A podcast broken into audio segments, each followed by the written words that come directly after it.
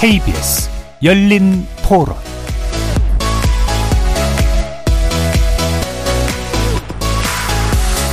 안녕하십니까. KBS 열린 토론 정준희입니다. 지하철에서 앉기가 조금 생각이 다시 들어요. 빈대가 아무래도 좀 습한 데 있지 않을까요? 쇼파도 뭐 천 쇼파 같은데 정말 전국적으로 이 빈대 빨리 소멸시켜 주시고 확산 안 되도록 당국에서 힘써 주시면 좋겠습니다. 좋은 일은 아니잖아요. 국가적으로도 위생상의 문제도 있고 걱정이 되죠. 올해 이제 빈대 같은 경우는 없어졌다가 외국에서 들어온 거기 때문에 조기에 박멸하는 게 최우선인 것 같고 정부에서 방역 활동이라든지 뭐 숙박업소라든지 아니면은 뭐 취약 지역 아이들이 많이 있는 곳이라든지 빨리 발견하는 즉시 신고하고 박멸하고 대체하는 게 최우선 인 것 같아요. 나온 거 어떡하겠어요. 빈대뿐이 아니겠지. 거기에 부차적으로 여러 가지 이제 박테리아니 다른 전염병이 함께 들어올 수 있으니까 그게 좀 두려운 거죠. 계속해서 유입해 들어오니까 꼬리가 꼬리를 물어서 그렇게 되지 않을까. 그 고리를 끊는 것이 중요하다. 저는 그렇게 생각합니다. 거리에서 만나본 시민들의 목소리 어떻게 들으셨습니까? 지난달 인천의 한 찜질방에서 빈대 성충과 유충이 발견된 이후 전국 각지에서 빈대 관련 소식이 잇따르고 있습니다. 유럽이나 미국 등 해외에서 골칫거리가 된 빈대가 이제 우리나라에서도 사회적 문제로까지 번지고 있는데요. 80년대 이후 사실상 박멸됐다고 생각한 빈대의 갑작스런 출현이 여러 혼란을 낳고 있어서입니다. 정부와 지자체가 빈대와의 전쟁을 선포하며 강력한 방역 대책을 내놓고는 있지만 빈대에 대한 우려와 공포가 확산하고 있는 상황. 오늘 KBS 열린 토론에서는 전국적으로 확산되고 있는 빈대 공포의 원인에 대해 살펴보고 우리 사회의 적절한 방제 대책에 대해 논의해보는 시간 갖겠습니다. KBS 열린 토론 지금부터 시작합니다.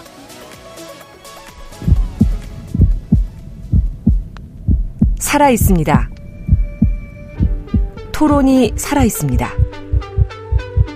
살아있는 토론, KBS 열린 토론. 토론은 라디오가 진짜입니다. 진짜 토론. KBS 열린 토론. 오늘 토론 함께 해주실 세 분의 전문가 소개해 드리겠습니다. 곤충학자이시고 과학 만화가로도 알려져 있는 분입니다. 갈로와 김도윤 작가 나오셨습니다. 안녕하세요. 자, 그리고 양영철 을지대 보건환경 안전학과 교수 나오셨습니다. 네, 안녕하십니까. 정재훈 가천대 예방의학과 교수 자리해 주셨습니다. 네, 안녕하세요. 자, 이제 빈대. 어, 저는 이제 어렸을 때 빈대 경험이 음. 있는 세대이긴 합니다만 한동안은 뭐 빈대는 완전히 없는 거로 이제 알고 있다가 아, 빈대 얘기가 많이 나오고 또 여러 가지 그 목격담들이 이제 겹쳐지면서 공포가 커지고 있는데 어, 빈대 포비아라고 부를 수 있는 그런 공포감 같은 것들이 커지고 있습니다. 자, 이런 이제 그 불안감을 어떻게 좀 우리가 이해해야 될까?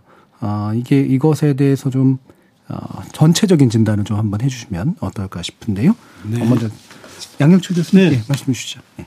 그래서 빈대를 경험하신 분들이 우리 세대 사람들이 그렇게 많지는 않더라고요. 네. 생각보다. 그런 걸로 보면은 과거에도 빈대가 있었지만 그렇게 많은 것 같지는 않아요. 근데 어, 최근에 이제 인천 사우나와 또 대구 계명대 어, 기숙사를 시작으로 해서 빈대가 이제 확인돼서 처음에 이렇게 신고들이 들어왔는데요. 음, 본격적으로 이제 우리나라에 빈대가 출현하고 있는 그런 장소들을 보면 다 해외 여행객들이 다녀간 시설 위주로 이렇게 국한돼 있습니다. 예. 아, 그렇게 나타나고 있고 실제 우리나라의 일반 가정에서 확인되는 경우는 극히 드물기 때문에 아직까지 우리나라에서 빈대가 확산되고 있다란 말은 조금 어렵고요. 음. 일단 해외에서 유입된 사례로서 어, 이 외국인이 다녀간 시설 위주로 국한돼서 나타나고 있다. 이걸 초기에 이제 우리가 잘 관리하지 않으면 일반 가정에까지 확산될 수 있다. 이렇게 볼 수 있겠습니다. 예.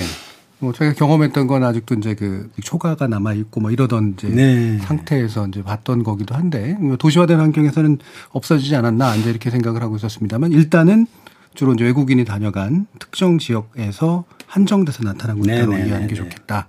김도윤 작가님은 어떻게 보세요? 어 저는 되게 재밌는 게 빈대가 사실 되게 우리 말에서 많이 볼 수 있는 곤충이잖아요. 예. 빈대떡이라는 것도 있고 그리고 뭐 빈대 잡다가 조가 삼단 태운다든가 아니면은 빈대 부는 다음처럼 되게 예. 말로만 듣던 곤충인데 이제 직접 보게 되니까 사람들이 이제 경악을 하게 음. 됐잖아요. 어, 곤충 관련 이슈가 계속 터지고 있는 게 전 되게 재밌는 게 예. 뭐 여태까지 사실 빈대가 그 교수님께서 말씀해 주셨듯이 새로 들어온 것들이 많은데 빈대 말고도 사실 여태까지 최근 들어 의외로 좀 곤충 관련 새로 들어온 게 많아요. 예를 들면 뭐 러브버그도 그렇고 예. 뭐 올해는 뭐 제주도의 뭐 하늘소도 그렇고 뭐 재작년인가 작년엔 저 몇 년 전에는 뭐 울산의 메뚜기라든가 점점점 해외에서 오는 곤충 이슈가 많고 사람들이 이제 특히 곤충하면 되게 일단 징그러운 이미지도 있고 그다음에 또 위생과 관련돼 있기 때문에 사람들이 그거에 더 이제 좀 공포감을 많이 느끼는 것 같습니다. 예. 그러니까 이야기 속에 있던 게 이제 실제로 나타나는 실제로 것처럼. 느껴지니까. 그래가지고 예. 그게 실제 나타났고 근데 이게 점점 더 많아지고 있다. 예. 네. 정재윤 교수님. 네, 지금 뭐 빈대 포비아 이야기가 나오고 있는데 저는 두 가지 원인이 있다고 생각을 합니다. 첫 번째는 뭐냐면 코로나 19 이후로의 이런 음. 연장되는 상황이 예, 첫 예. 번째라고 생각을 하고요. 코로나19가 3년 동안 정말 많은 국민들의 가장 큰 관심사였거든요. 그만큼 언론에서도 건강 관련 이슈에 대한 관심이 높아지고 있는 상황이고, 그리고 어떠한 새로운 문제가 생기게 되면 예전에는 알려지지 않았던 정보들까지 유입이 되는 것들이 전 첫 번째 원인이라고 음. 생각을 합니다.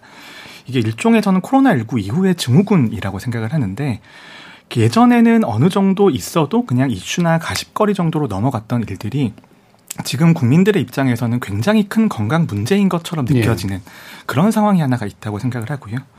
두 번째는 이 소식의 확산 속도가 예전과 굉장히 다르다고 생각을 합니다. 지금 아까 양 교수님 말씀해 주셨지만 우리나라에서 빈대가 정말 빈발한다라고 말하기는 어려운 상황이거든요. 그리고 빈대의 재출현이라고 하는 것이 우리나라는 2009년 이후에 보고가 되고 나서 빈발해서 어느 정도는 빈대 보고가 있었던 음. 그런 상황이거든요.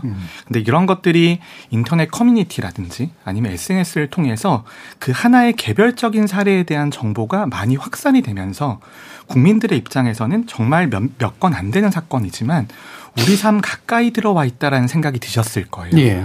그래서 이런 것들이 결합이 되면서 코로나19의 건강에 대한 관심도 늘어나 있고 그리고 개별적인 사례에 대한 정보 접근성이 늘어나게 되면서 국민들의 입장에선 굉장히 큰 불안감이 될 수 있다고 생각을 합니다. 예. 그러니까 이미 활성화되어 있는 예민함에 아, 일부 사례들이 이제 급속하게 퍼지면서 생기는 좀 증폭 현상 이런 것들로 이제 진단을 해주셨네요. 그럼 실제를 좀 확인해 볼 필요가 있을 것 같은데 지금까지는 빈대가 어느 정도로 어, 어, 파악되고 있나? 어, 요 부분에 대해서 양영철 교수님께 여쭤봐야겠네요. 네.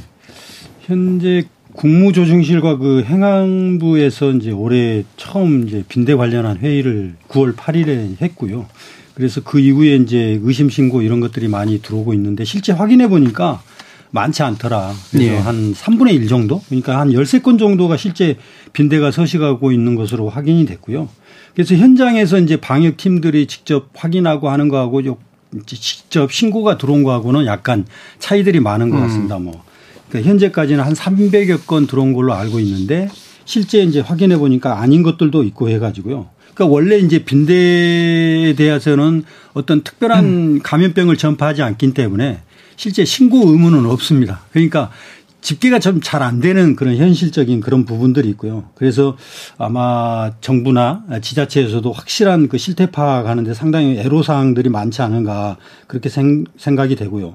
아, 그렇기 때문에 일단은 하여튼 그 이 빈대를 초기에 우리가 잘 대응하고 더 확산되지 않도록 잘 관리하려면 어떤 보건소와 지자체 또 하여튼 정부 간의 어떤 그 대응 체계들을 좀 잘 설립을 해서 방제 비용이라든가 이런 것도 취약계층에 지원하는 등 이런 제도를 잘 펴서 빨리 확산이나 이런 것들을 막을 수 있도록 좋은 안들을 잘 펴야 될 것 같습니다. 예. 일단 이제 들어온 신고 건수에 비해서 실제로 확인된 건 훨씬 적은 수라고 약간 말씀 주셨는데 이게 이제 또 그 연계 체계 이제 얘기해 주셨으니까 이게 이제 민간 방역 업체 쪽에 또 얘기가 들어오는 것들이 실제로 다 관에 수집되고 있는 그런 상태이긴 한가요? 어, 관에서 그러니까 다 완전히 그 추- 수집되고 있지는 않습니다. 음. 민간 방역 쪽에서는 막한 지금까지 한 300여 건이 보고가 예. 됐는데 실제 정부 측에서 이렇게 집계하고 있는 거는 한 30여 건에 불과하거든요. 음. 그러니까 약간의 차이가 있는 것 같고요. 그래서 어, 좀 어떤 실태 파악을 제대로 하려면은 우리 민간 방역 업체와 또 협회도 있으니까 방역 협회라든가 이런 기관을 통해서 좀 유기적인 어떤 협의가 좀 있어야 될 것 같습니다. 예. 뭐 이거 관련해서 아마 회의도 하고 계시고 그럴 텐데 아직까지는 연계 체계가 좀 어느 정도 수준으로 파악되세요? 어, 첫 번째 빈대에 대한 문제는 뭐냐면 이게 주관할 수 있는 부처가 어디냐에 음, 대한 음. 문제입니다. 음. 어, 코로나19 같은 감염병은 질병관리청에서 담당을 한다거나 아니면 이게 건강 관련 문제나 질병 관련 문제면 보건복지부에서 담당을 음. 한다거나 이런 소관 부처가 명확해야 되는데 빈대 같은 경우에는 어느 부처에서 다뤄야 되는지에 대한 것들이 굉장히 애매합니다. 음. 예컨대 모기에 대한 방제를 어떤 부서에서 담당할 수 있을까요? 예. 그런 것들을 고민해 보면 어, 일단 정부에서 담당할 수 있는 부처가 없기 때문에 지금 행정안전부에서 나선 상황입니다. 그런데 행정안전부에서도 한계가 있는 것이 아무리 재난관리에 대한 기능이 있다라고 하더라도 실제 방제에 대한 것들은 지자체라든지 아니면 개별 부서에 어느 정도 협조를 얻어야 되는 부분들이 음. 있는데 그게 조금 어려운 상황이고요. 그다음에 또 하나는 지금 빈대 보고가 일어, 일어나고 있는 대부분의 지역이 서울과 인천 같은 광역지자체, 대도시들입니다. 그렇다면 거기는 아무래도 어, 서울시라든지 인천시 자체가 나서는 게 훨씬 더 도움이 되는 상황이기 때문에 중앙 정부의 전체적인 대응은 행정안전부에서 총괄을 하더라도 지금은 서울시에서 주, 주축이 돼서 이런 여러 가지 빈대에 대한 정책들을 내고 있는 상황들인데 일단 서울시 같은 경우에는 신고센터는 마련이 되어 있습니다. 음. 그 다음에 인터넷 웹페이지를 통해서 빈대가 나온 것 같다라고 하면 그걸 신고할 수 있는 체계는 마련되어 있는데 아까 교수님 말씀하셨던 것처럼 어, 빈대라고 하는 게 한 번도 보신 적이 없잖아요. 음. 그렇기 때문에 빈대와 유사한 거나 아니면 곤충의 유충 같은 것들을 착각을 해서 오인 신고하는 사례들이 너무너무 많습니다. 음.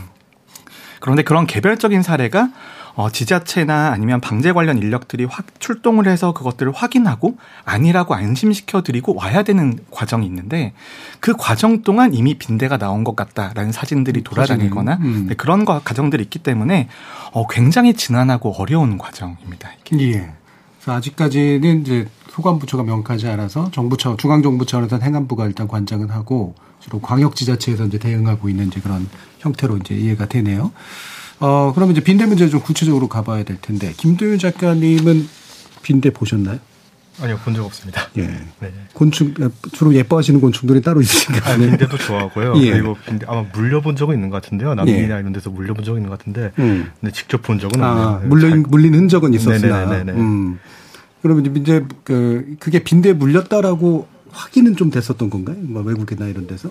네네네네. 어. 이거 절대 모기가 아니고 파리도 아니고, 아, 음. 네 이러니까 네, 아 이게 예. 빈, 빈대로 확인이 된다 하면서 네. 빈대가 특징적인 게 이렇게 또로록 줄처럼 이렇게 물, 물어가는 그런 특징이 있다고 굉장히. 가, 예. 그 가렵고요. 네. 음. 그 일반 파리랑 다른 뭐 벼룩이든 이든 아니면 뭐 다른 흡혈파리들 뭐 이런 음. 것과 다른 염증 반응이 있습니다. 그래서 예. 아, 그래서 이제 침대에서 자다가 물- 많이 물렸기 때문에 다 그- 한데 이제 워낙 빈대 관련 이 이슈가 많다 보니까 혹 자다가 모기에 물려도 혹시 내가 빈대 물린 게 아닐까 음. 같은 좀 걱정이 들면서 이런 우인 신고도 많아질 수 있지 않을까 생각이 예. 드네요.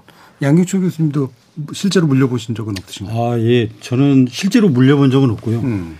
빈대를 좀 연구하다 보니까 음. 이걸 키워야 돼요.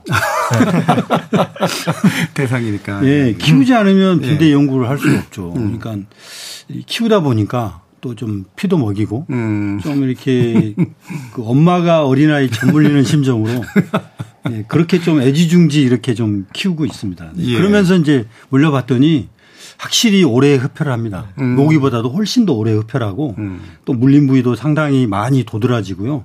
하여튼 그런 그 빈대가 집안에 서식하고 있는 것들이 이 정말 때로 몰려가지고 여러 마리가 동시에 흡혈한다 그러면 정말 물린 사람은 굉장히 큰 정신적 스트레스 이런 것들을 유발할 수 있기 때문에 음. 그런 면에서 굉장히 예, 예, 크다고 볼 수 있죠 피해가. 예. 어, 정재훈 교수님은 경험이 있어요. 아, 네. 저는 해외여행 갔을 아하, 때 그때 예. 배드벅이 배드벅. 있는 숙소라는 이야기를 듣고 예약을 취소한 적이 있습니다. 취소한 적이 있는데 저 같은 경우에는 생각보다 연배가 좀 아래기 때문에 예. 실제로 빈대를 본 적은 없고요. 그런데 아까 교수님 말씀하셨던 것처럼 해외 여행 선택하는 과정에서 배드벅이 있냐 없냐가 음. 여행자들에게 매우 중요한 판단 요소입니다. 특히 어, 좀 선진국이 아닌 지역들을 여행하실 때 숙소에 배드벅이 나왔다라고 하면은 그 동네 자체를 피해 나가는 그 정도의 상황인데 어, 특히 이제 빈대 같은 것들이 아까 말씀하셨지만 굉장히 가렵습니다. 음. 이게 일반적인 모기 물린 거 정도랑 비교할 수 없을 정도로 가렵고, 그 다음에 또 하나가 상처가 굉장히 오래 가는 특성들이 있거든요.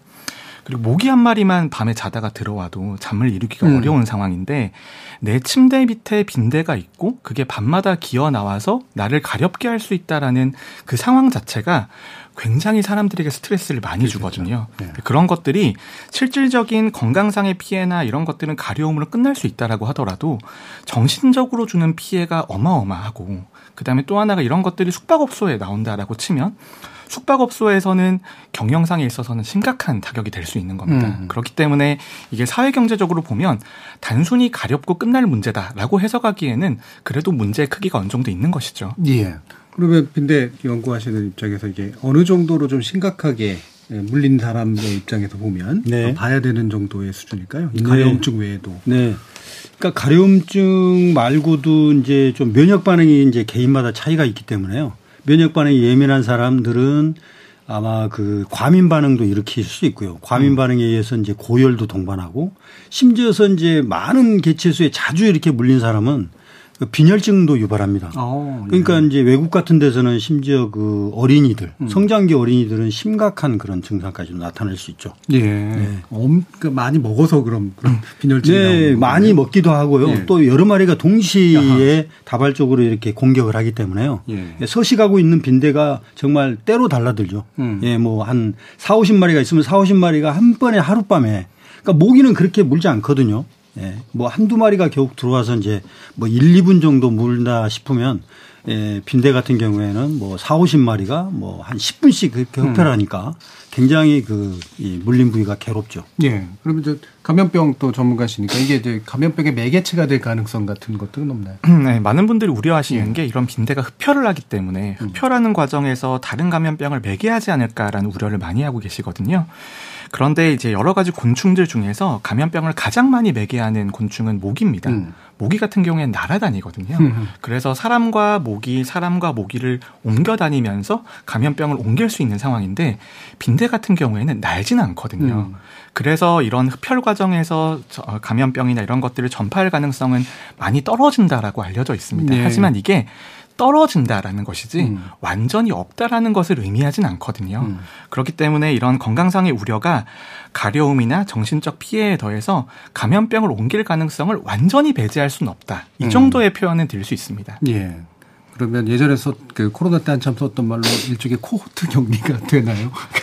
빈대가 많이 옮겨 다니지는 않으면? 어, 그런데 예. 저희가 이제 빈대에서 많은 분들이 이런 말씀 하십니다. 빈대 역학조사하면 되는 거 아니냐. 예, 예. 역학조사해서 유입 차단하고 아니면 격리하고 이렇게 해결될 예. 수 있는 문제가 아니냐라고 말씀을 하시는데 어, 이게 이렇게까지 할 문제는 아니라고 생각을 음. 하고요. 첫 번째는 어, 감염병 같은 경우에는 잠복기가 존재하고 사람과 사람 사이에 직접적인 접촉이 있어야지만 감염이 이어지기 때문에 감염의 고리를 찾을 수 있거든요. 음. 그런데 이런 빈대 같은 경우에는 빈대는 곤충이니까 굉장히 오랫동안 살아 있을 수 있습니다. 그래서 어디에서 유입됐는지를 찾기가 어렵기 때문에 역학조사가 안 되는 특성이 음. 있고요. 그리고 또 하나는 어, 이런 방역 조치나 아니면 이런 전파 차단이라고 하는 것이 사람들에게 무해한 형태로 이루어져야 됩니다. 음. 그런데 빈대에 대한 방역이라고 하는 것은 이것은 바이러스에 대한 방역은 마스크를 쓰거나 아니면 바, 이러스 같은 경우에는 공기에 노출되면 대부분 사멸이 되기 때문에 조금 용이한 측면이 있는데 지금 우리가 다루는 것은 동물이거든요. 예. 동물이기 때문에 음. 훨씬 더 문제의 난이도가 더 큰 측면이 있죠. 음, 그렇겠네요. 자, 그럼 빈대가 이제 어떻게 해서 지금 출몰하게, 출현하게 됐는가라는 이 얘기를 좀 더 해봐야 될 것 같은데, 김두윤 작가님, 이게 빈대가 어, 뭐 아까 물론 어느 정도 지적은 해주셨습니다만 이제 내인보다는 외쪽 외부에서 이제 들어온 정도 수준으로 일단은 파악이 되니까요. 어, 요, 요런 과정 좀 어떻게 좀 보고 계시나요? 빈대가 그 많은 종이 있거든요. 시계 예. 속에 많은 종이 있는데 동물의 피도 빨고 박쥐의 피도 빨고 다양한 동물의 피를 빠는 종류가 있는데 사람의 피를 빠는 종 딱 두 종입니다. 음. 두 종이 있는데 대부분 우리 그 빈대라고 부른 딱 한 종은 이제 한국이나 아니면 구북구 유럽 이런 데 사는 종이 있었는데 그 열대에 사는 또 다른 종이 있습니다. 예. 날개가 반날개 예. 모양인 빈날개 있는데 요번에 지금 나오고 있는 게 그 종이 아닌가 좀 의심되는 게 있어요. 어. 근데 이게 구분이 좀 어렵냐면 빈대가 그 노린 제목에 속하는 음. 곤충이거든요. 예. 얘네가 특징이 예. 그 아니 그 애벌레 단계가 없고 음. 그냥 약충 어릴 때가 똑같습니다. 음. 날개가 없이 똑같아가지고 이게 어릴 그리고 어린 개체도 피를 빨고 있기 때문에 그냥 어린 개체 보통 잡으면 어린 개체가 잡히기 때문에 이게 어떤 종인지 구분이 되게 어렵고요. 음. 확실히 유전자 검사를 하면 편한데 이게 과연 그 미빈대인지 아니면 새로 열대에서 들어온 반날개 빈대인지가 좀 구분이 어렵습니다. 그렇기 예. 때문에 반날개 빈대라면 어, 열대에서 유입된 거라고 좀 유추를 해볼 수 있겠죠. 음. 그렇기 때문에 그 우리가 빈대를 다 없었다 해도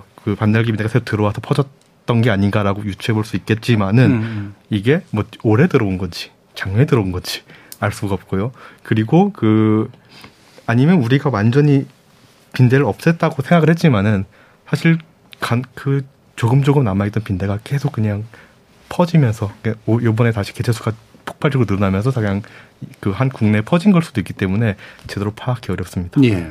양chu 교수님은 어쩌다가 빈대를 그 연구하시게 됐나? 우리나라에서 줄어드는 상태에 남아 네. 네. 네. 음. 저는 이제 빈대만 연구한 게 아니고요. 음. 위생 곤충학 그러니까 음. 뭐 파리, 음. 모기, 바퀴, 머리니 뭐 음. 이런 것들을 음. 전체적으로 다 연구를 하는 그 학자고요.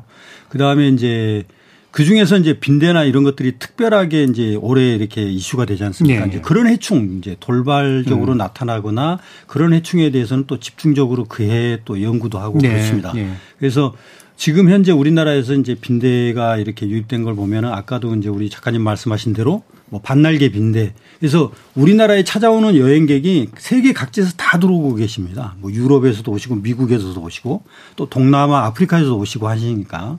근데 이 반날개 빈대는 주로 열대 지방에 사는 빈대로 알려져 있거든요. 그러니까 그런 나라에서도 많이 우리나라를 오고 있다라는 그런 반증이 되는 거고요.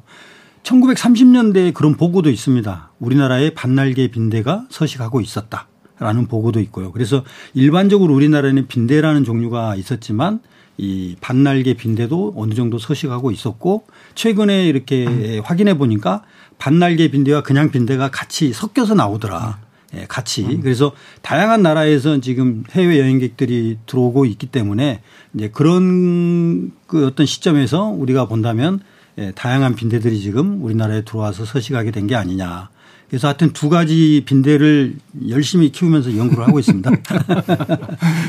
그래서 네, 아직까지는 이제 이게 어, 뭐 위험한 수준까지는 아니라고 일단 보시긴 합니다만 어쨌든 여러 군데서 다 들어와 있는 상태는 맞다 이렇게 네, 이제 판단을 네, 하시는 네, 거죠. 네, 네. 예. 그러면 이제 더불어서 어, 지금 빈대 퇴치 방법들 저도 이제 들어본 게 몇 개 있는데 규조토라든가 이런 거 그게 외래 사람 몸한테 훨씬 더 안 좋다는 또 얘기도 좀 들었고요. 이게 일종의 좀 민간 요법처럼 좀 퍼지고 있는 부분들 어떤 걸 좀 짚어주실 수 있을까요? 네, 이제 무방비하게 이렇게 빈대 퇴치법이라고 해서 나와 있는 것들이 검증이 되지 않는 것들은 우리 국민들이 좀잘 주목해서 그런 부분은 잘 가려서 사용하셔야 될 것 같고요. 규조토 같은 경우에는 뭐 유럽이나 미국에서도 이렇게 전문 방역 업체들한테 소개는 하고 있습니다. 교육상 소개는 하고 있는데 그 뒤 말미에 이런 글이 있어요. 규조토 과연 적인가 친구인가. 음. 예. 뭔가 해가 있다라는 거거든요. 그렇죠. 예.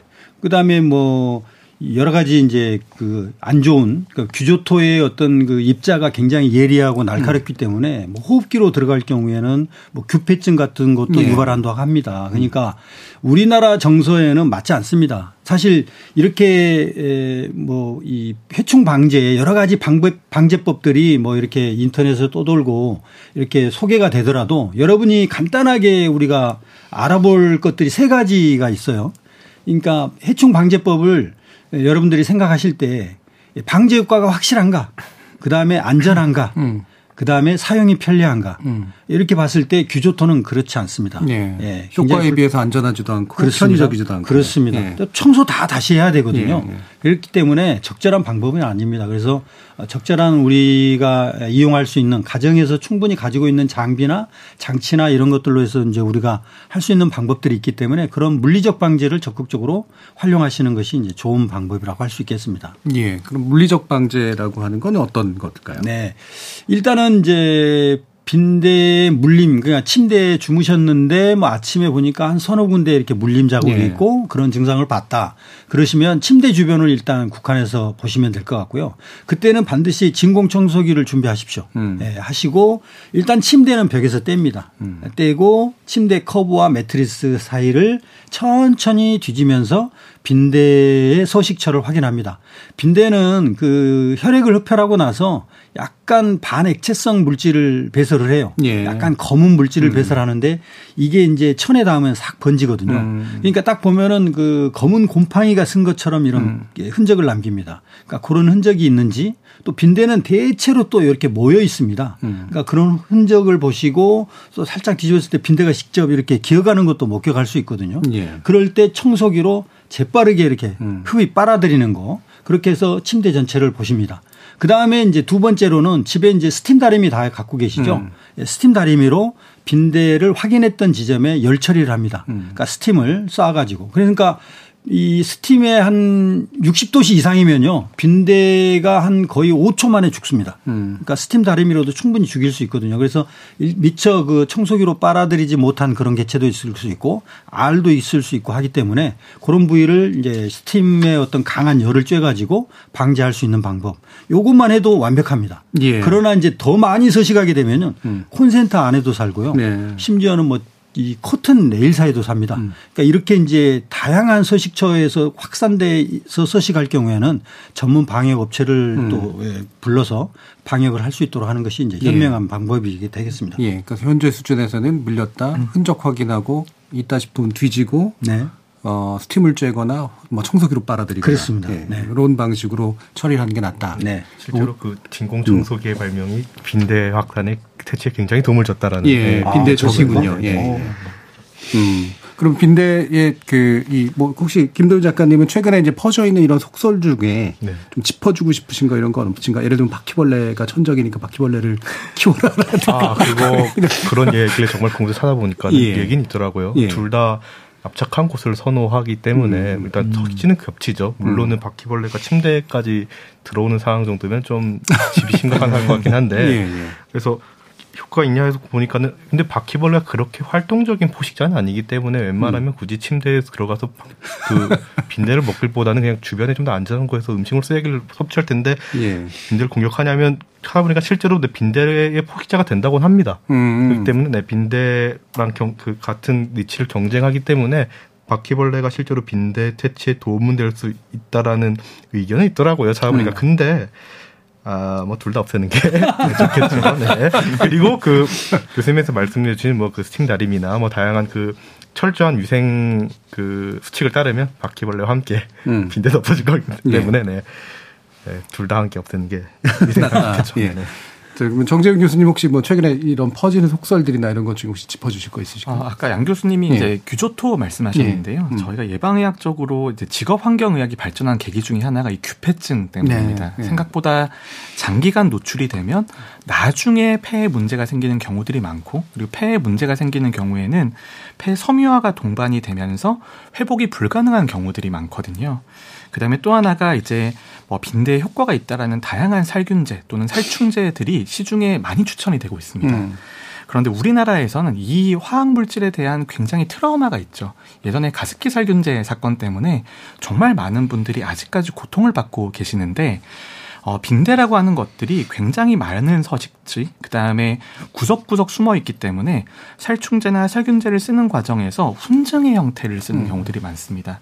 기체 형태로 나가는 경우들이 많은데 그렇게 됐을 때 과연 인체에 무해할 것인가는 아직까지는 대부분의 요소에 있어서는 검증이 덜 되어 있다라고 볼 수 있습니다. 예. 그래서 저는 아까 이제 양 교수님 말씀하신 것처럼 물리적인 방제 또는 음. 깨끗하게 생활하는 게 가장 최우선이고 그 다음에는 이제 전문적인 업체를 동원을 해서 방제를 하시는 게 저는 도움이 될 거라고 생각을 하고요. 음. 개인적으로 어 인터넷에 돌아다니거나 음. SNS에 돌아다니는 대부분의 방식들은 이익이 있을 수 있고 음. 하지만 이익이 없을 수도 있고 하지만 명백한 피해가 있을 가능성이 네. 높습니다. 그래서 그런 부분들에 대해서는 어 조금 잘 걸러서 보시는 게 저는 좀 의미가 있어 보입니다. 예. 그러면 정, 정 교수님이 보시기에 현재 수준이 아 이런 선제적 대응 다시 말하면 과잉할 정도로 이제 빨리 해서 근절시키는 방식을 쓰는 게 맞는다는 게인지 아니면 적절히 좀 침착하게 사태의 어떤 진전도를 보면서 대응하는 게 맞다고 보시는지? 어, 저는 두 가지 모두 의미가 있다고 음. 생각을 하는데요. 지금 빈대에 대한 이야기가 지금 확산이 되고 있고 지금은 열심히 대응해야 되는 단계인 건 맞습니다. 그리고 지금 시스템을 만들어야 되는 상황인 거죠. 하지만 빈대가 한 번만 들어올 건 아니거든요. 음. 전 세계 그렇죠. 국가에서 그렇죠. 계속. 유행을 하고 음. 있고 그리고 전 세계 여행객들이 왔다 갔다 하는 상황에서는 우리나라에서 이런 상황들은 계속해서 발생을 할 겁니다. 어, 코로나19 때도 처음에 메르스 때처럼 100일이면 끝나겠지라고 저도 생각했었거든요. 음. 근데 이게 4년 정도 가지 않았습니까? 빈대라고 하는 것도 아, 반짝 한 2, 3개월 정도 열심히 하면 다음에는 문제가 없겠지라고 생각하는 것은 굉장히 큰 오산일 수 있습니다. 그렇기 때문에 좀 긴 호흡을 가지고 이런 문제가 생기면 대응할 수 있는 시스템을 만들어내고 그 다음에 사회적인 취약계층이 있으면 그분들에 있어서는 어느 정도 정부나 지자체가 도움을 드리는 방향으로 가되 전체적으로 봐서는 국민들 개인이나 아니면 건물을 소유하고 계신 분들 아니면 숙박업소를 운영하고 계신 분들께서 참여를 해주지 않으시면 이건 예. 지속이 불가능한 겁니다. 음. 우리나라 공무원들 얼마나 일이 많습니까? 음. 일이 많은데 여기에서 빈대 방제 업무도 지금은 일선 보건소나 음. 아니면 구청에서 복지 담당하시는 분들에게 내려가고 있는 상황이거든요. 음. 근데 그거를 과연 지속 가능한 정책으로 어떻게 정착시킬 수 있을 거냐가 저는 가장 큰 문제라고 생각을 합니다. 음. 근데 물론 열심히 대응은 해야 됩니다. 지금 아까 처음에 모두에도 말씀을 드렸지만 빈대가 돌아다니는 충격적인 영상 같은 것들이 SNS에 동영상으로 나오고 그렇죠. 그다음에 어떤 숙박업소에 나왔더라라고 하면 그 지자체는 경제적으로 심각한 타격을 입을 수밖에 없거든요. 음. 그렇기 때문에 그런 부수적인 사회경제적인 피해를 예방하기 위해서라도 어떠한 문제가 생기면 정부에서 빠르게 나가서 준비를 어, 어느 정도 방지를 해드리고 있다라는 음. 그런 이야기는 계속해서 나가야 되지만 음. 이런 것들이 한두 번에 끝나는 게 아니라 오래, 오랫동안 유지가 되어야 되기 때문에 예산 반영이라든지 인력이라든지 이게 지속 가능한 형태가 되어야 된다는 예. 점을 지적하고 있는 겁니다. 음, 결국은 이제 대응 시스템 의 구축이 이제 우선이긴 하나 사람들이 불안해하니까 어, 정부가 뭔가를 계속 하고 있고 너무 걱정할 필요가 없다라는 어떤 메시지를 보일 필요는 있겠다. 어, 그다음에 또 음. 하나 중요한 것이 지금 프랑스에서 빈대에 대한 이야기가 굉장히 예, 많이 나오고 그렇죠. 있는데 이게 국제적인 행사와 연계가 되어 있을 경우에는 국가적인 위상과도 어느 정도는 예. 연결이 되어 있을 수 있거든요. 관광이라든지 아니면 전 세계적인 그 위상 차원에서라도 이런 빠른 대응을 하고 있다. 유입은 어쩔 수 없지만 잘 대응하고 있다라는 메시지를 내는 것이 중요해 보입니다. 예. 그럼 양 교수님도 뭐 저번으로서 견해를 주시면 좋을 것 같은데 뭐 최근에 이제 정부가 조치 중에 하나로는 이제 살충제 긴급 승인 네. 조치를 취했는데 네. DDT를 다시 보는 것인가 싶기도 하고요. 아, 네. 네. 지금 환경부 정부가 이제 살충제에 대한 긴급 사용 승인을 해줬거든요. 음. 어, 8개 품목인데 성분은 한, 한 가지입니다. 디노테퓨란. 음. 이 디노테퓨란은 이제 네오니코티노이드계 살충제입니다. 음. 그러니까 지금 가정용으로 다 쓰고 있는 모든 살충제가 합성 피레스로이드계 살충제거든요. 네.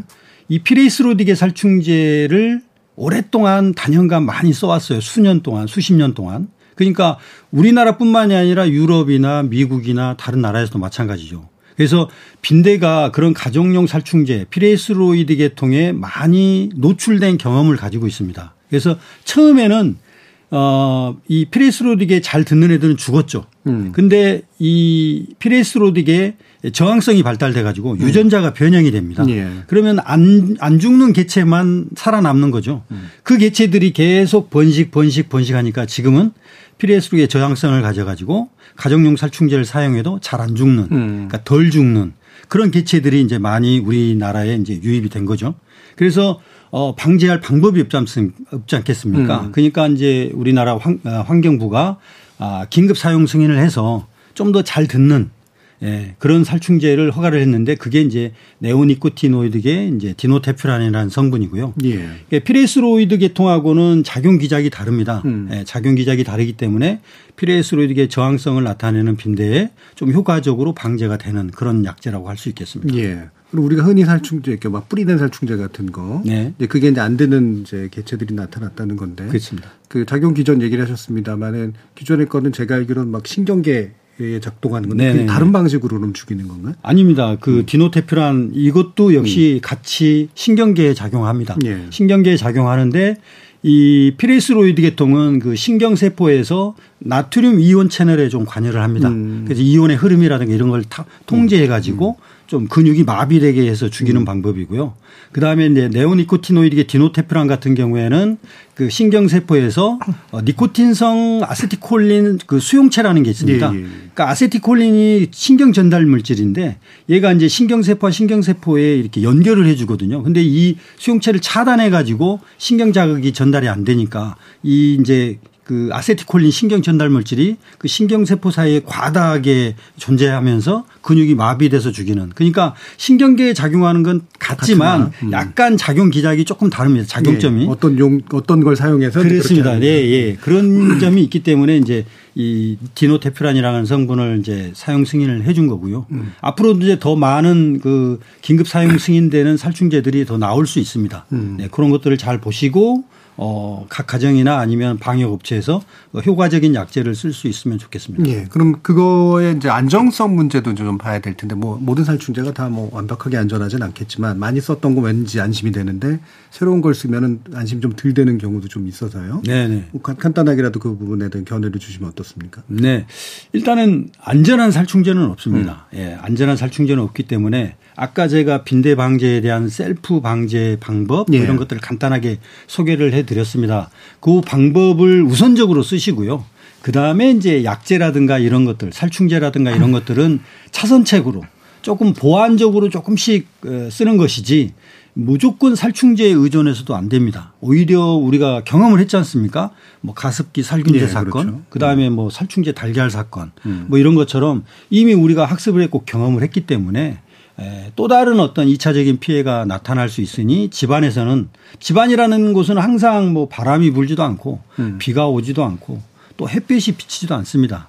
그러니까 그런 자연 환경, 자연 상황 속에서도 이 살충제는 자연히 또 분해가 또 빨리 되거든요. 근데 집안이란 곳은 항상 온화하고 평온하고 이제 그런 곳이기 때문에 실제 살충제나 이런 것들이 빨리 분해가 안 돼요. 그래서 어 최소한도로 우리가 살충제를 음. 국소적으로만 조금씩 사용해서 보완적으로 좀 빈대가 방제될 수 있도록 이렇게 쓰시면 좋은 효과를 볼수 예. 있을 거로 생각이 됩니다. 아까 이제 앞서서 정재우 교수님께서 이제 훈중 방식이나 이런 것들이 꽤 있을 수 있는 위험에 대해서 이제 경고는 해 주셨는데 네. 해외 사례나 이런 걸 보면은 아, 이것 때문에 생긴 부작용 내지 이제 위험, 심지어 네. 죽는 일까지도 생겼잖아요. 김도현 작가님, 어, 이 부분, 이 살충제, 살충제로 인한 우리가 조심해야 될 부분이라든가 경계해야 될 부분 뭐라고 생각하십니까? 그러니까 살충제가 안 쓰면 정말 좋은데요. 음. 예를 들면 몇 년 전에 아프리카에 사막 메뚜기 이런 거 막 대량 발생하면 걔네 수천억 원의 피해를 입히는데 그런 것들을 위한 뭐 살충제를 안 쓰고 죽이는 다양한 방법을 연구하죠. 예를 들면은 뭐 얘네만 타겟하는 균을 정말 발견해가지고 균을 이용한 방제라든가 아니면은 뭐 기생곤충을 찾는다든가 음. 아니면은 다양한 생물학적 방제를 찾는데 갑자기 빵 터져가지고 이렇게 사건이 터지면 결국 우리는 사, 상일충제에 의존해서 빨리 일을 처리하는 것이 그 긴급적으로 필요한 상황이기 때문에 결국 살충제를 쓸 수밖에 없는데 양명철 교수님께서 지적하셨듯이 완벽하게 안전한 살충제는 없기 음. 때문에 음. 결국 그런 부작용의 차이가 나타나고 빈대 같은 경우도 지금 사람에게서도 지금 약간 피해 사례가 이렇게 보고가 되고 있는데 대표적으로 이제 5년 전에 이집트에서 한 호텔에서 영국인 부부가 사망했다고 하는데 예. 보니까 이게 빈대 살충제에 의해서 사망했다라는 음. 조사 결과가 나왔다고 해요. 그래서 그 조사 결과에 따르면 어 이분 같은 경우는 이제 빈대 살충제 람다라는 걸 썼는데 이게 증기를 흡입하면은 이게 어. 대사 과정에서 그 아, 이 람다가 이제 염화 베틸렌으로 희석돼 쓰이는데 이게 음. 이제 대사 과정에서 흡입되면은 그 일산화탄소를 생성하고 이게 예. 일산화탄소 중독에 이어져서 음. 사망을 일으킨다고 합니다. 이렇게 이제 빈대가 빈대 살충제가 일단 인간에게 이렇게 부작용을 일으키는 사례가 보고가 돼 있는데 전 잘 그 살충제 전문가는 아니니까 음. 우리나라에서 지금 그 승인한 거에는 람다가 포함되지는 않죠. 네. 네. 우리나라에서는 디클로로메탄은 아, 없습니다. 예. 네. 그래서 그런 종류의 네. 문제는 안 될것 네. 같지만 살충제 과다 사용으로 인한 문제는 네, 여전히 세계적으로는 있다. 네, 고민해야 되고.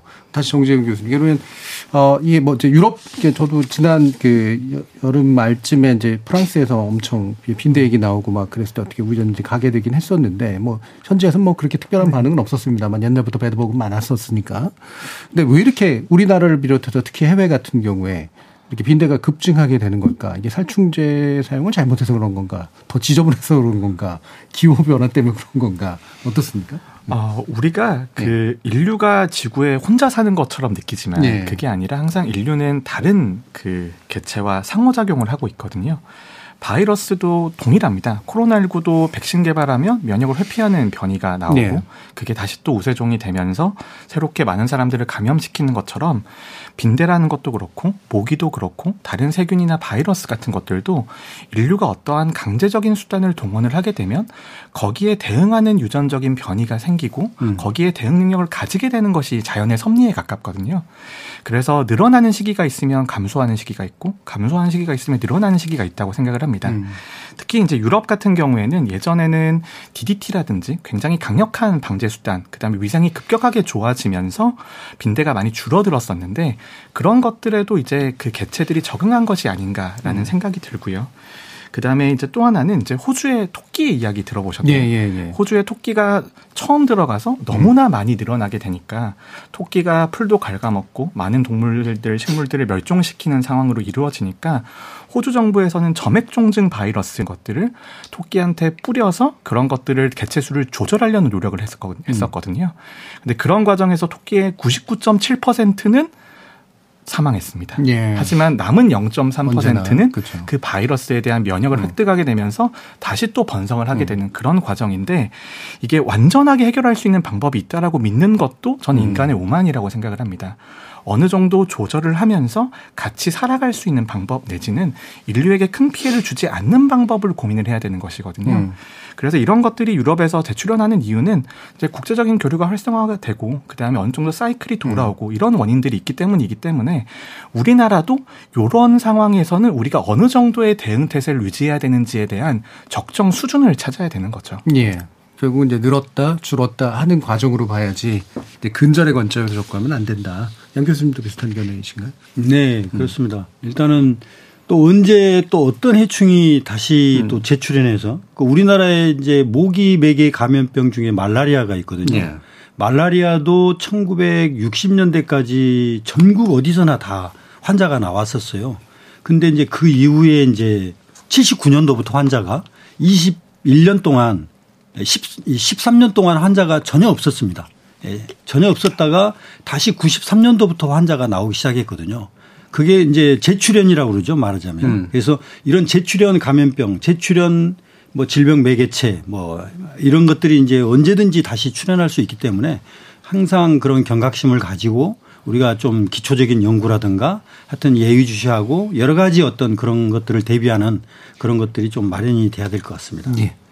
자, 일부 논의를 통해서 어, 지금 우리가 이제 그 마주하고 있는 이 빈대 문제가 어느 정도의 실체성을 가지고 있는 건지 그리고 왜 여기까지 오게 됐는지에 대한 이야기를 좀 나눠봤고요. 이후에 우리가 좀 더 합리적인 대응을 하기 위해서는 어떤 개인적 그리고 사회적인 아, 대처 방식이 필요한지에 대해서 좀 더 자세히 논의해 보도록 하겠습니다. 여러분은 지금 KBS 열린 토론과 함께하고 계십니다. 토론은 치열해도 판단은 냉정하게 복잡한 세상을 바꾸는 첫 걸음은 의외로 단순할지도 모릅니다. 평일 저녁 7시 20분 당신을 바꾸는 질문 KBS 열린 토론 정준희입니다. KBS 열린 토론 빈대 재출현과 우리 사회의 대응에 대해서 논의하고 있는데요. 양영철 을지대 보건환경안전학과 교수, 정재훈 가천대 예방의학과 교수, 그리고 곤충만화가이신 김도윤 작가 세 분과 함께 하고 있습니다. 자, 아까 아, 이미 한번 언급한 부분이긴 합니다만 이제 빈대 포비아라고 불릴 정도의 특히나 인터넷을 통해서 급속히 확산되고 있는 여러 가지 이제 징후들이 있는데 제가 봤던 것 중에 가장 대표적인 게 어, 지하철에서 묻어왔다. 네. 코트 안에 이제 빈대가 뭐 맞죠? 그러면서 이제 올라온 이제 네. 그런 어, 여러 가지 소문도 있고 이제 그랬었는데요. 이 부분에 대해서 뭐 세 분 쭉 한번 더 얘기를 들어봤으면 좋겠는데 김도윤 작가님 음, 어떤 어. 느 정도 좀 수준이라고 보세요? 지금 현재 반응이. 근데 지하철이요. 예. 지하철 예. 항상 지하철 맨날 출근 퇴근하고 타기 때문에 유심히 보고 있거든요. 정말 음, 음. 있나? 물론 지하철 사람에 의해서 왔다 갔다 할 수 있는데 코트나 이제 지금 겨울이니까 심지어 두껍게 예. 입으니까 충분히 음. 가능성이 있다고 보이는데요. 일단 다행히도 요즘 지하철이 저 몇 호선 몇몇 호선들을 제외하고는 이제 의자가 철이잖아요. 그래서 네. 아 되게 이 점에 의해서 빈대에서 안전해 보인다라고 음. 좀 생각이 듭니다. 특히 왜냐하면 근데 그 많은 곤충들이 실제로 그 외래종이 특히 확산될 때 히치하이킹을 해서 직접적으로 그 유입이 되거든요. 음. 그 되거든요. 때 확산이 되기 때문에 실제 모기들도 그 비행기를 타고 많이 네. 돌아다니기 때문에 좀 정말 그 비행기 안에서 모기를 봤고요. 심지어 음. 비행기 안에서 그 외래 해충 개미도 봤고 음. 그다음에 그 최근에 그 올해 우리나라에서 한번 확산했던 외래종이 그 러브버그라는 곤충이 음. 지하철 타고 저 경기도 가는 것까지 봤습니다. 예, 지적 예. 지하철 아니기 때문에 그 때문에 음. 빈대도 충분히 지하철 타고 확산될 수 있고 심지어 출퇴근길에 워낙 끼기 때문에 좀 충분히 가능성이 있다라고 보긴 하지만 일단 지하철 내에서는 우리 지하철 내부 확실히 반영하기 때문에 지하철 내부 시설은 좀 출퇴근길은 좀 위험할 모르겠지만은 네, 음. 지하철 내부 시설 좀 안전하지 않을까 생각이 듭니다. 좌우지간은 무서운 건 사실이니까 음. 대한은 그 사회 현상이 일어나고 있고 특히 그 이 빈대뿐만 아니라 우리는 계속 그 곤충에 대한 그 두려운 사회 현상이 있었잖아요. 예. 곱등이 연가시 예, 예, 있었고 예. 그 이전에 뭐 다른 곤충도 있었기 때문에 빈대도 그 이 사회 현상이 뭐뭐 재미있는 또 신조를 만들어내지 않을까 같은 음, 음. 재미있는 생각도 해보고 있습니다. 예. 왜냐하면 그 곱등이가 이제 한번 히트 쳤을 때 뭐 영화까지 나오고 막 음. 빈대도 빈대떡과 뭐 다양한 단어가 있긴 하지만은 또 재밌는 단어를 만들어내지 않을까라는 예. 그런 문화적인 측면도 생각해보고 예. 있습니다. 요즘 친구들은 빈대떡이 빈대하고 관련인지도 잘 모르는 것 같은데. 예. 자, 그 양주철 교수님. 네. 일단 하여튼 뭐 대중교통 이런 데를 이용해서 뭐 빈대가 출연하는 그런 사진이나 영상을 직접 찍어 가지고 이렇게 음. 올리는 SNS도 많이 있는 것 같습니다. 그래서 더군다나 이제 그런 빈대를 잘 모르는 우리 세대들이 많이 네. 지금 현재 살고 있는데 그러니까 더더욱 공포심과 불안감을 많이 느끼고 계시는 것 같아요. 근데 빈대는요. 이 저녁보다는 밤보다는 이른 새벽에 흡혈하기를 좋아합니다. 음. 그러니까 아까도 얘기했다시피 모기는 1, 2분 정도 흡혈하지만 빈대는 10분, 12분이거든요. 예. 그렇게 해서 긴 시간을 충분히 흡혈하려면 음. 이 숙주가 가만히 있어야 되잖아요. 그렇죠. 그러면 이 이른 새벽에는 숙주가 거의 그러니까 사람이 거의 심취해서 잠을 자고 있죠. 네, 깊은 잠을 예, 깊은 잠에 빠져들고 있으니까 아마 이런데 이런 시간을 이용해서 빈대가 흡혈한 게 음. 아닌가.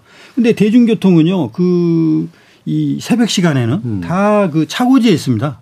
예, 차고지에 있고 음. 또 일상생활이 시작되면서 대중교통이 또 네. 움직이기 시작하거든요. 그러니까 사실 빈대가 그런 대중교통을 이용하는 우리가 낮 시간에 이용했을 때 잠깐 있으면서 우리를 흡혈하거나 이러기는 어려울 거고요. 음. 상, 확률상으로도 굉장히 어렵습니다.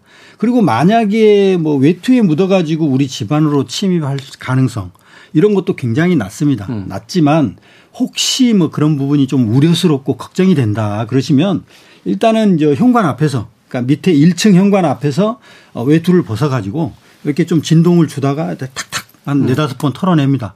그러면 빈대는요 이렇게 뭔가 뒤적거리고 뭔가 움직이면 얘가 도망을 가기 위해서 기어 나옵니다. 예. 기어 나오니까 툭 털면 털려요. 음. 예, 그렇게 하시고 또 주머니나 이런 것도 이렇게 뒤집어서 한 번 더 확인하시고 예. 뭐 그런 습관을 가지시면 충분히 대중교통 이용하시면서도 어, 그 불안감을 좀 충분히 해소하지 해소할 수 있지 않을까 예. 네, 그런 생각이 듭니다. 예, 요즘 그 강아지 관련 프로그램에서 유명한 이제 강모 훈련사를 보는 듯한 빈대에 대해서 너무나 그 생태계나 습성을 잘 알고 계시는 말씀을 들으니까 오히려 또 안심도 되는데 정재영 교수님. 아, 네, 일단 대중교통에 대한 우려가 많으실 텐데요. 예. 지금 정보를 정리해 드리면 음. 서울 시내 지하철들이 굉장히 많이 다니지 않습니까? 그 중에 좀 우려가 되시는 천으로 좌석이 이루어져 있는 전동차가 전체의 절반 정도 음. 됩니다. 절반 정도 되는데 나머지 절반은 스테인리스로 되어 있기 때문에 좀 우려가 덜 하실 거라고 생각을 하고요. 그다음에 서울교통공사에서 그 천 좌석 같은 경우에는 매일 저녁에 스팀으로 청소를 합니다. 네. 매일 스팀으로 청소를 하기 때문에 어느 정도 고온으로 소독이 이루어지고 있다라는 측면이 있고 또 하나가 어, 또 하나 이제 천으로 된 좌석 같은 경우에는 계속적으로 교체를 좀 추진을 하고 있습니다. 그래서 이런 부분은 조금 안심하셔도 될 것 같고요. 또 하나 이제 양 교수님 말씀하셨지만 많은 신고 사례가 있었습니다. 음. 많은 신고 사례가 있어서 실제로 공무원들이 나가서 확인해 보니까 아직까지 우리나라에서 대중교통에서 발견된 사례는 없었습니다. 음. 그렇기 때문에 어, 대중교통 이용하시더라도 조금 안심하시고 이용하시는 게 좋지 않을까 음. 그렇게 생각을 합니다. 그러면 이제 지금 현재 주로 이제 발견됐거나 신고된 것들은 이제 약간 어둡고 침침하고 또는 외지인들이 많이 왔다 갔다 하는 이제 숙박업소나 사우나나 뭐 고시원 기숙사 뭐 이런 식의 것들로 파악이 되고 있는데 확실히 여기서의 빈발도는 좀 높을 거라고 예상할 수 있겠나요? 네, 아무래도 음. 사람들이 많이 몰리는 지역에서는 이렇게 빈대 출현 가능성이 높다라고 볼 수 있고요. 저는 이것보다 사실 더 우려되는 지점이 있습니다. 음. 쪽방촌이나 예, 예. 사회적인 취약계층들이 많이 계시는 지역들에서는 알려지지 않았지만 빈대의 발생 가능성이 전 매우 높다고 생각을 하거든요. 음. 이런 대중이용 시설 같은 경우에는 많은 분들이 이용하시기 때문에 오히려 발견이나 방제가 쉽다라고 볼 수 있습니다. 하지만 사회적으로 정말 취약한 분들이 계시는 고시원이라든지 쪽방촌에서 이런 벌레 물림이 있을 경우에 이게 완전히 다 보고가 되겠느냐 라는 게 저는 큰 우려거든요. 음. 이런 곳에 대해서는 저는 그래도 지자체가 매우 힘들지만 조금 신경을 써줘야 된다고 생각을 합니다. 이런 음. 것들은 어 사전적 예찰이라고 하죠. 먼저 나가서 문제가 없는지 확인하고 이런 것들이 저는 조금 필요할 수 있다고 보고 있습니다. 예. 그럼 아까 이제 그 김도윤 작가님이 언급해 주셨던 것처럼 이 곤충에 대해서는 늘 일정한 종류의 공포감이나 혐오가 존재하고 있는 게 인간이고요. 또 반대편에 또 흔히 나오는 것이 이제 외지인 내지 외국인에 대한 공포 내지 혐오가 이제 있잖아요. 이 두 가지가 결합돼 가지고 사실은 나타날 가능성이 굉장히 좀 높은 건데 실질적으로 외국에서 유입될 가능성들이 굉장히 높은 건 맞으나 이것이 결합됐을 때 좀 어떤 문제가 좀 있다고 생각하시는가? 혹시 네, 김대윤 대표님. 매우 위, 그런 위험이 음. 높다 생각합니다. 왜냐하면 음. 이 빈대가 사람에 의해서 오기 때문에 특히 정말 외국에서 뭐 그러니까 한국인이 외국 갔다가 갖고 올 수도 있긴 하지만 네. 일단은 음. 기본적으로 이게 이제 외국에서 들여오다 때문에 외국인에 대한 그 공포심이라든가 혐오로 음. 즉각적으로 이어질 위험이 충분히 있다고 보고요. 그리고 이제 그, 그 작년에, 아, 2년 전인가 그 대학 기숙사에서도 한번 네. 문제 있을 때도 그 외국인과 관련된 사건이었기 때문에 또 비슷한 사건 실제로 있었습니다. 음. 외국인 학생에 대한 어떤 혐오적인 표현이 남발되었던 적이 그렇기 때문에 어 이거는 되게 그 우리나라가 아직까지는 그 한 인종으로 많이 구성돼 있고 하다 예. 보니까는 예. 이 부분에 대해서는 그냥 여전히 취약하지 경험이 좀 드문 게 아닌가라는 생각이 듭니다. 그래서 음. 저는 굉장히 위험한 문제라고 생각됩니다. 예. 그냥. 네. 음, 혹시 뭐 양 교수님 이 부분에 대해서 좀 지적해 주실 거 있을까요? 이런 곤충 내지 이제 외국에 대한 혐오가 결합돼서 나타나는 현상들. 네. 일단은 이제 다른 나라에서도 많이 선진국에서 나타나고 있는 현상이고요. 예. 또 우리나라 또 국민들도 이제 해외 여행을 많이 다니시면서 이제 직간접적인 경험들을 하고 있으니 음. 뭐 외국인 혐오나 뭐 이런 것까지는 뭐 비화되지 않을 것 같습니다. 음. 하지만 이제 에, 빈대가 이제 이렇게 자주 또 이렇게 흡혈을 하면서 괴로움을 준다는 거는 이제 이미 다 알려져 있어 가지고요. 음. 그래서 혹시 이제 빈대로 인한 너무 과도한 공포나 불안감을 가지실까봐 이제 그게 걱정이 되는데 하여튼 예. 뭐 그런 걱정은 안 하시는 게 좋긴 하겠지만 음. 일단은 뭐 조금은 할 수 있습니다. 그렇지만 하여튼 최대한 뭐 너무 과도한 불안감이나 이런 것들은 갖지 않으시는 게 또 좋을 것 같습니다. 예. 정재현 교수님과는 이제 코로나 때 워낙 자주 네. 뵈서 이제 사실 이 부분이 이제 그 과도한 공포 때문에 생기는 문제가 실제 문제 위험보다도 이제 커서 생기는 여러 가지 문제들이 좀 있었잖아요. 그 어, 전 빈대에 있어서는 음. 키워드끼리 결합되는 현상이 생길까봐 네, 조금 네. 우려가 됩니다. 음. 특히 빈대 같은 경우에는 개발도상국, 음. 이민자, 음. 불법 체류자 이런 우리 사회에서는 뭔가 배타적으로 여겨지는 그런 단어들과 결합이 되면서 마치 해외에서 오신 분들, 개발도상국에서 오신 분들은 빈대가 있는 사람으로 음, 음. 인식될 가능성이 있거든요.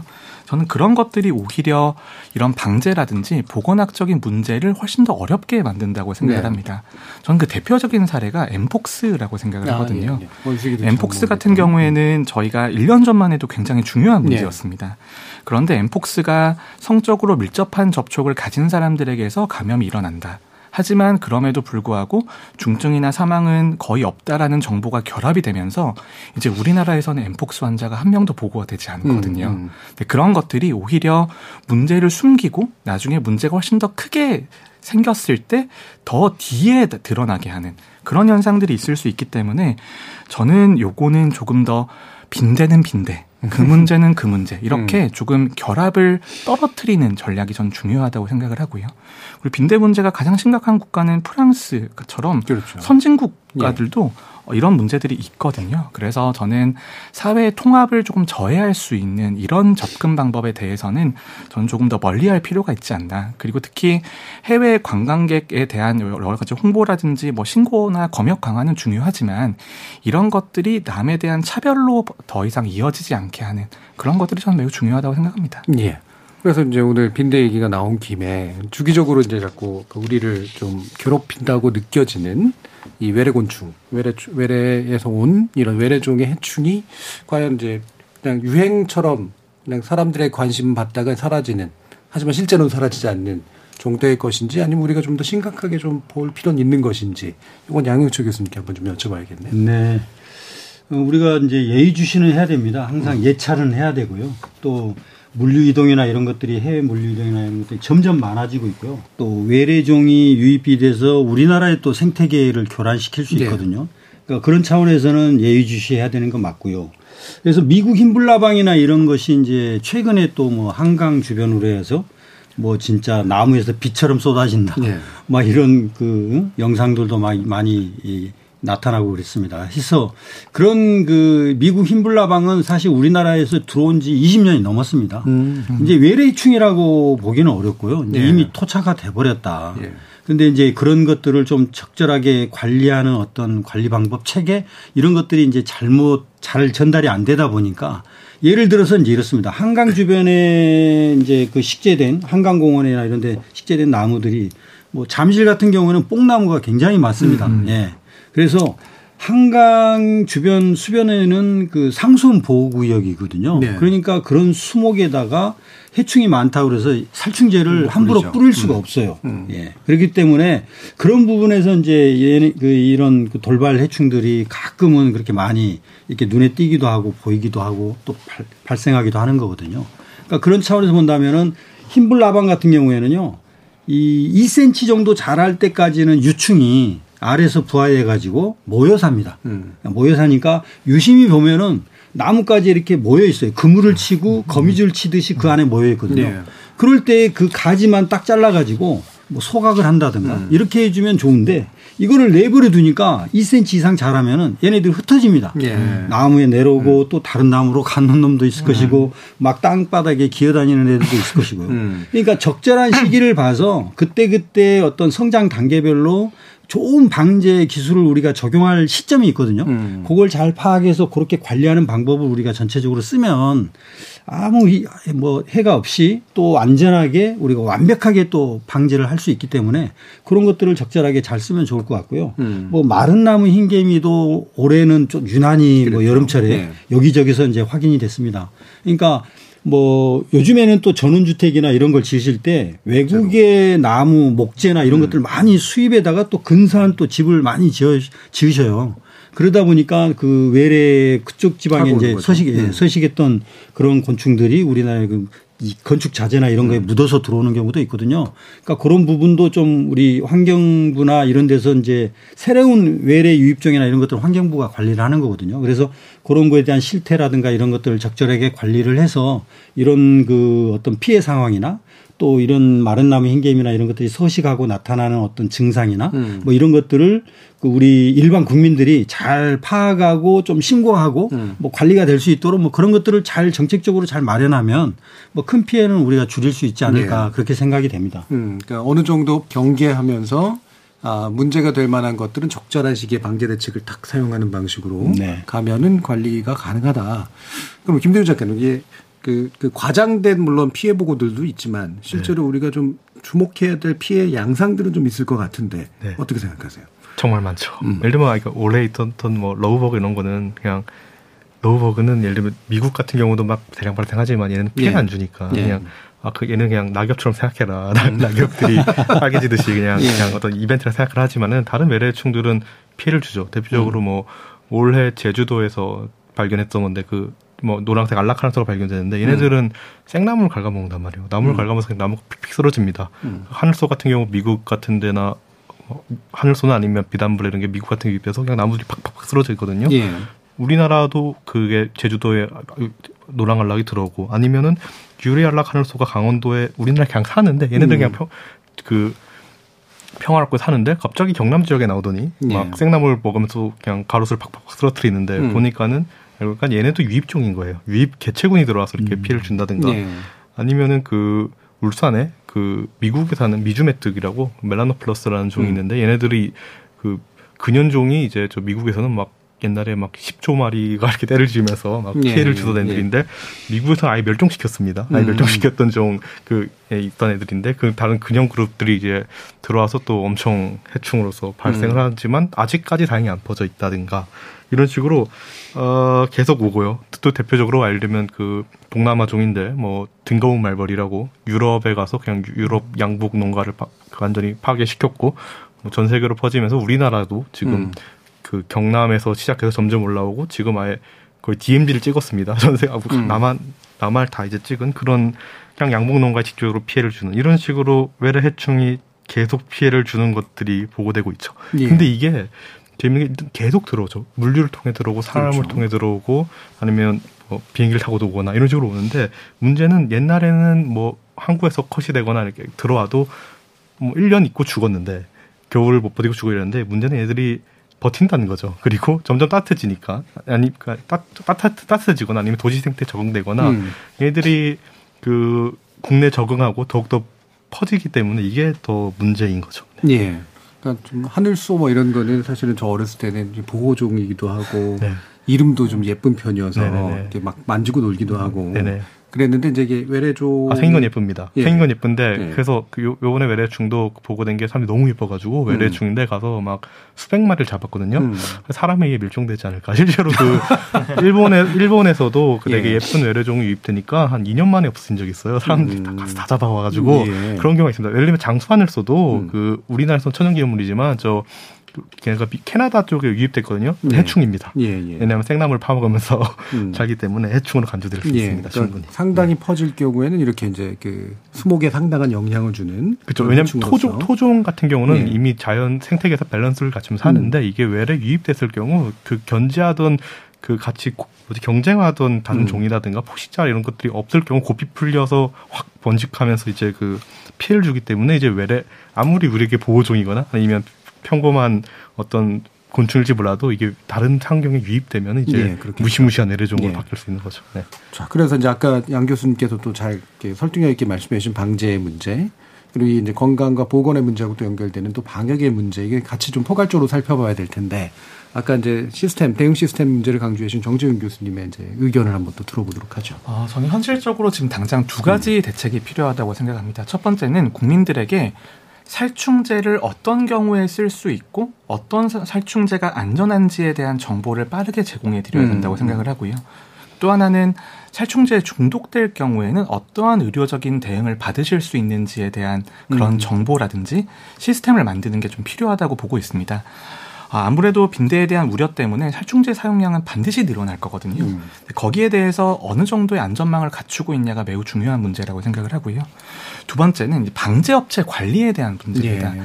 지금 이제 빈대에 출연을 하게 되면서 아무래도 많은 업체라든지 아니면 많은 가정에서 방제하실 수 있는 분들을 모시게 될 텐데 그러면 그분들은 어느 정도의 기술 수준과 어느 정도의 장비와 어느 정도의 약재를 가지고 있을 때 우리가 정부가 인정해 줄 수 있는 것인가. 음. 그래서 방제 업체에 대해서 어느 정도 관리가 필요하다라는 말씀을 드리고 싶고 또 하나는 이제 방제 업체의 관리에 더해서 코로나 19 때도 처음에 방역하고 방제하고 소독하고 이런 업체들이 굉장히 난립했었습니다. 네. 그러면서 비용 문제도 있었고요. 음. 표준화의 문제도 있었는데 빈대에 있어서도 전 동일할 거라고 생각을 합니다. 그러면 국민들의 입장에서 방제 업체들을 이용하시게 되었을 때 불쾌하거나 불편한 일이 없게 이용을 할 수 있게 만들어 주는 것도 저는 국가의 역할이라고 음. 보고 있습니다. 예. 그러니까 이제 살, 살충제 분명히 증가할 사용량이 증가할 테니까 그로 인해 생길 수 있는 문제도 경고해주고 또 심지어 중독됐을 때 어떻게 해야 될지 방제 업체가 이제 난립하면서 생기는 문제 같은 것들 이런 것들도 이제 관리가 좀 필요한 것 같다라고 강조를 해주셨는데요. 어 지금 이제 양 교수님부터 그러면 해서 이런 이제 방제와 방역 대책 그리고 사람들의 어떤 마음 이런 것들 측면에서 어떤 점을 마지막으로 좀 강조해주고 싶으신지 한 1분 정도씩 들어보도록 할까요? 네, 네, 네. 하여튼 그 해충을 방제는 하여튼 어떻게든지 잘 안전하게 음. 우리가 이끌어내야 됩니다. 하기 위해서는 여러 가지 방법이 있지만 그 중에서도 안전한 방법을 우리가 먼저 잘 선택해서 이용해야 되는 거고요. 하여튼 그 지자체에서도 아, 이런 여러 가지 이번에도 이제 서울시에서 그 방역 업체들의 그 특별 방역 교육을 시켰거든요. 빈대 방제에서 아, 그런 업체들을 위해서 해가지고 또 인증서도 교부하고 또 방역을 교육을 이수한 업체들을 또 공개해서 우리 일반 시민들이 방역 서비스를 받을 때 그런 업체들로부터 받을 수 있게 한다든가 음. 뭐 그런 것들을 하고 있습니다. 그러니까 이런 지자체가 상당히 어떤 이런 해충 관리를 위한 여러 가지 방안에 있어서 꼭 우리 국민들이 시민들이 필요한 게 뭔지 그러니까 이런 부분들을 잘 파악해서 그런 것들을 좀 제시해주고 안전하게 관리하고 또 너무 공포스럽고 또 불안감을 초래하지 않도록 그런 것들을 할 수 있게끔 잘 예시하고 좀 주의를 잘 기울여야 될 것 같다는 생각이 듭니다. 예. 그럼 약간만 이제 추가해서 여쭙고 싶은 게 이게 개인의 대처냐, 사회의 네. 대처냐, 또는 뭐 국가의 대처냐, 이제 중의가 좀 다르잖아요. 네네네. 다 결합돼야 되겠지만 어느 정도까지 비중을 좀 보시나요? 네. 일단 뭐 이게 법적으로 어떤 감염병을 음. 매개하지 않는 거여서 그 반드시 신고를 해야 될 의무는 없습니다만은 음. 그 자기가 모른다면은 충분히 우리나라의 그 지역 보건소들도 있고요. 지자체에 또 콜센터나 이런 데가 있습니다. 그러니까 충분히 전화를 해서 안내나 이런 정보를 충분히 받으시도록 하시는 게 좋을 것 같고 음. 그런 차원에서 이제 좀 더 어떤 전문적인 서비스를 받아야 된다면 또 지자체에 또 이미 제시되어 있는 음. 그런 업체들이나 이런 통해서 직접적인 어떤 방역 서비스를 받을 수 있도록 하는 게 예, 가장 좋을 거라고 생각이 됩니다. 예. 김 작가님. 그 많은 교수님께서 지적하셨겠지만 그 크게 두려워할 문제는 별로 아닐 거라 생각이 듭니다. 음. 왜냐하면은 그 교수님들께서 얘기해 주셨듯이 질병을 옮기지를 않고 그리고 그 더군다나 우리는 더 무시무시한 해충과 같이 살죠. 모기랑 같이 살고 있잖아요. 음. 모기는 심지어 날, 날잖아요. 예. 날아서 우리한테 날라오고 심지어 많은 질병을 옮기기 때문에 그 더 무시무시한 해충과 살고 있는데 빈대는 그저 우리가 너무나도 말로만 들었던 건데 갑자기 음. 나타나니까 그 익숙하지 않았기 때문에 나타나는 그 두려움이고 그 두려움에 예. 의해서 지금 우리가 너무 혼란스러운 것이라 생각하기 때문에 그 그렇게 두려울 필요는 없 다라고 저는 그렇게 음. 말씀만 드리고 싶습니다. 예. 네.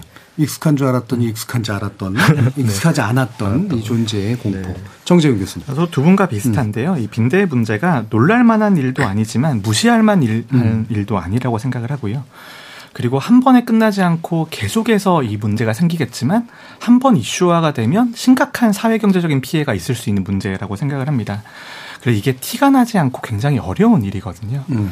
어, 이제 항상 이제 제가 감사드리지만 지금 일선에서 또 공무원들이 너무 고생하고 계십니다. 음. 신고 다 받고 나가서 확인하고 이런 일들을 직접 다 하고 계시는데 네, 이런 분들이 조금 더 오랫동안 안정적으로 일할 수 있게 그다음에 업무 부담을 좀 경감할 수 있게 이런 쪽으로 정책의 방향이 잡혀갔으면 좋겠습니다. 예.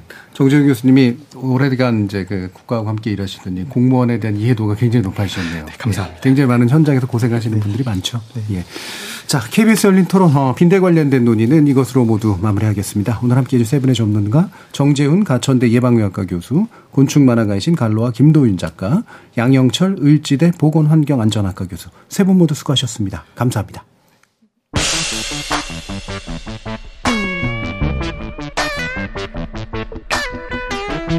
미지의 낯선 것의 침입은 언제나 우리를 공포에 빠뜨리죠. 게다가 눈에 잘 띄지 않는 것들의 출처와 신빙성이 확인되지 않은 소문이 겹치다 보면 대단히 비합리적인 반응이 나오게 됩니다. 그 낯선 것보다 더 위험한 건 이런 공포 반응일 터라서 좀 더 알아보고 좀 더 찬찬히 대응하는 게 속칭 빈대믹에 대처하는 자세 아니겠습니까? 지금까지 KBS 열린 토론 정준이었습니다.